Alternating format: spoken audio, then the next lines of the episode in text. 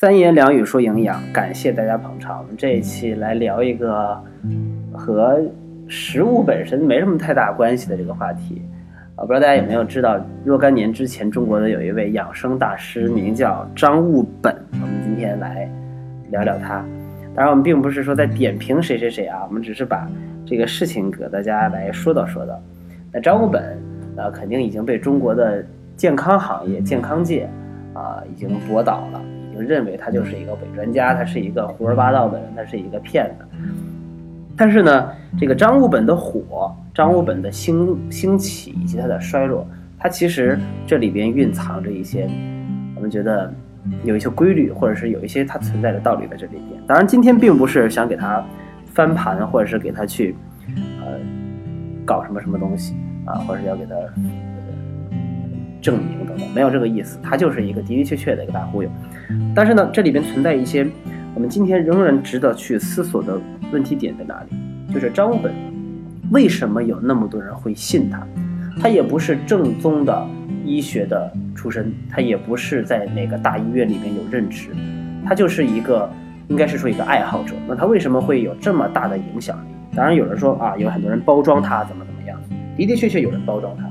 但是包装的它就一定能好吗？那包装你你能行吗？对不对？所以它一定是有它的一定的道理，还有这个社会上存在的一种啊一种呃文化的倾向导致的这种事情的发生。那我们去设想一下，张悟本最火的时候是在啊天坛附近搭了那么一个场所，后来被认定为是违章建筑的那个场所。那么个场所呢，他每天都会接待来找他啊。咨询健康问题的这些人啊，不说他是看病吧啊，咨询健康问题这些人，当然张悟本自始至终他也没有给别人去看病，他也没有说行医，对吧？到最后把他抓起来也不呃，到最后也没有把他抓起来，啊，判断的是违章建筑，也并没有什么非法行医等等这种事情，因为他并没有非法行医，他进行他他搞的是一个健康咨询，那么他给人开的东西也不是任何的药品，他只是说让大家回去吃什么什么食物啊，大家可能听说的那个绿豆就是。这个过程当中最火的一种吧，啊，他把绿豆给炒火了。那他有什么大的本事能把绿豆给炒火呢？啊，这个这是一种人性在这里边，就像买房子一样，人去越多的追求，越多的人买就会越涨。所以他在最火的时候也是，啊，据说是好几千块钱能够排到他一个队啊，老百姓叫做一个号是吧？啊，看病看惯了嘛，叫一个号，但实际上并不是号啊，来看这个来找他看。那么找他看的时候呢？他就会跟别人讲啊，你回去以后啊，啊打啊，这个具体他怎么说的我肯定不知道啊。打个比方就是说，你回家之后呢，每天吃饭之前啊，喝一大碗绿豆汤，那么然后再吃饭，同时呢再注意一些运动，再额外呢注意一些生活习惯就好了。那么如果这话是我于良说的，这个人信不信？我们把这个场景调换一下哈，例如说有一个人啊。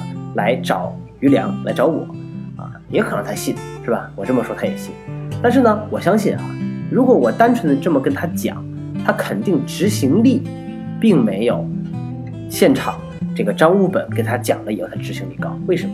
因为他找张悟本，他花了几千块钱呀，他费了很长时间呀，从外地赶到北京啊，他还在那排队排了很长时间呀，太阳那么晒呀，他受到了很多的痛苦。啊，付出了很多的金钱成本、时间成本、各种各样的成本，然后对这个张悟本啊，这个抱有了非常崇敬的这种心理，然后终于排队排到他了，见到了张悟本。此时张悟本可能只用几分钟的时间跟他说：“你回去以后每餐之前喝一大碗绿豆汤，然后你再这个适当的进行一些运动，注意一些生活方式。”哎，他会去会会听，但是哎。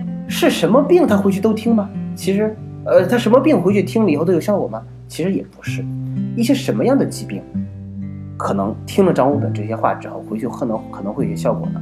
我和大家讲，就是今天老百姓最容易得的一些叫做慢性疾病，也正是由于这也也这也就是这些疾病，其实老百姓才愿意花那么多钱，因为这些疾病得的人啊，他一般比较有钱，啊，那那几年之前嘛，他比较有钱，所以也会。这个患了这种像高血糖啊、高血压、高血脂啊这种疾病，就会过来去找他。所以呢，当他患了高血压、高血糖、高血脂这种疾病之后，过来找他，然后用这种啊讲法跟他讲了，他就会深信不疑的回去执行。每吃早餐之前喝一大杯绿豆汤，每吃午饭之前喝一大杯绿豆汤，每吃晚饭之前喝一大杯绿豆汤。这绿豆汤差不多一大碗，五百毫升。那我们设想一下，我们设想一下，一个人每天的早饭、中餐、晚饭之前都吃都喝一大碗五百毫升绿豆汤，那你告诉我，接下来他在吃饭的时候，他能吃得下多少饭？那显而易见嘛。你的胃基本都被那一大碗绿豆汤占了很大的一块空间了，对不对？那你再吃进去的饭的量肯定会少啊，啊，再加上什么？再加上张武本还给你讲了，注意一些生活方式，那么你在饮食上肯定也会比原来清淡一些吧，对吧？同时他告诉你稍微运动一下，那你也会深信不疑，经常会出去运动。哎，那么如此一来，你在得到张武本这三条建议之前，你的生活方式是什么样子？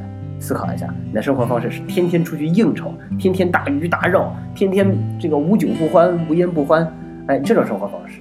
结果回来之后呢，他是用一种手段逼着你不再进行原来那种生活方式了。什么手段呢？就告诉你，哎，吃饭之前喝一大碗绿豆汤。你貌似以为得到了一种真传真谛啊，这种是这种真谛，但实际上他是通过这种方式来改变了你之前的饮食习惯。但如果不用这种方式，仅仅是说回去之后要多喝水啊，多吃蔬菜和水果，少吃肉蛋奶，你能做到吗？绝大多数人是做不到的啊。所以，这正是张武本当年高明的地方就在这里，他让那些来找他咨询的人产生了非常强的这种呃渴望的这种欲望。所以在张武本哪怕说一个字的时候，这个人都会记得非常之清楚。这正是张武本这个事情营造的一种非常高明的点。那么，结合到我们今天，张武本虽然他他他这个说法肯定是不正确的、不不准确的。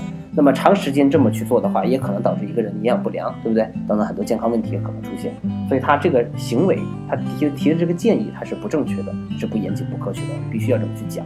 但是呢，这种饮食行为放到这个人身上呢，他的确可能在短期产生一定的效果。那么很多人都觉得，哎呀，我要信你，我信你，真的有效果啊，是这样。但是这种效果，它并不是真正的治疗疾病的这种效果。好，那么我们把这个事情放到我们今天的健康行业，尤其是健康咨询，我相信很多营养师或者是很多普通人，你在找这种呃这个这个健康方面的这种所谓的专家进行咨询的时候，最大最大的一个问题，其实就是后续的执行力的问题。就是营养专家、健康方面的医生大夫会给你提供这样的各样的建议，但你回去你真的能照着做吗？真的是很难呀。因为于兰老师在平时工作的时候，接受了很多的这种咨询啊。有很多来找减肥的，要找干这个的，干干那个的，到最后你给他建议之后，他回去的执行力是很难的。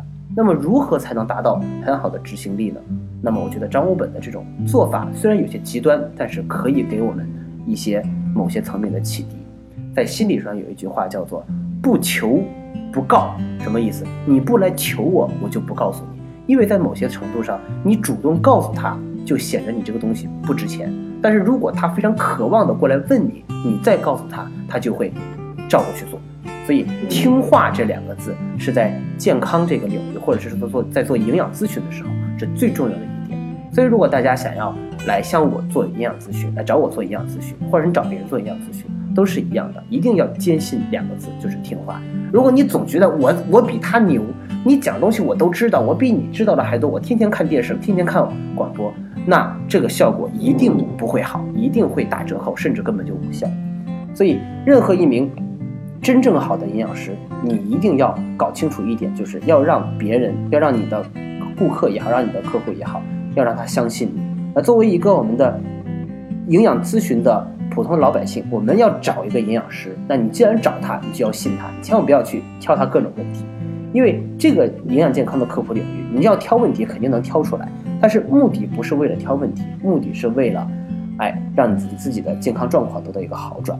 所以今天我们聊这个话题，其实并不是在具体聊哪一种食物啊，哪一种什么什么东西，我们在聊一种啊，在营养这方面的一种呃思考，结合着之前张物本这件事情。当然，这件事情是错误的，我们必须要进行批判。但是呢，正是结合这个事情，给我们今天在做健康科普、健康咨询以及我们营养服务的时候。这个过程当中的一些呃困惑进行了一个呃解答，或者是进行了一个分析。好了，朋友们，那我们今天的三言两语说营养就到这里，我们下期见。如果你希望了解更多的营养知识，也可以在微信公众号当中搜索“三言两语 FM”，就可以搜到。粮食良好的良，善良的良。好的，朋友们，我们今天的节目就到这里，下期见。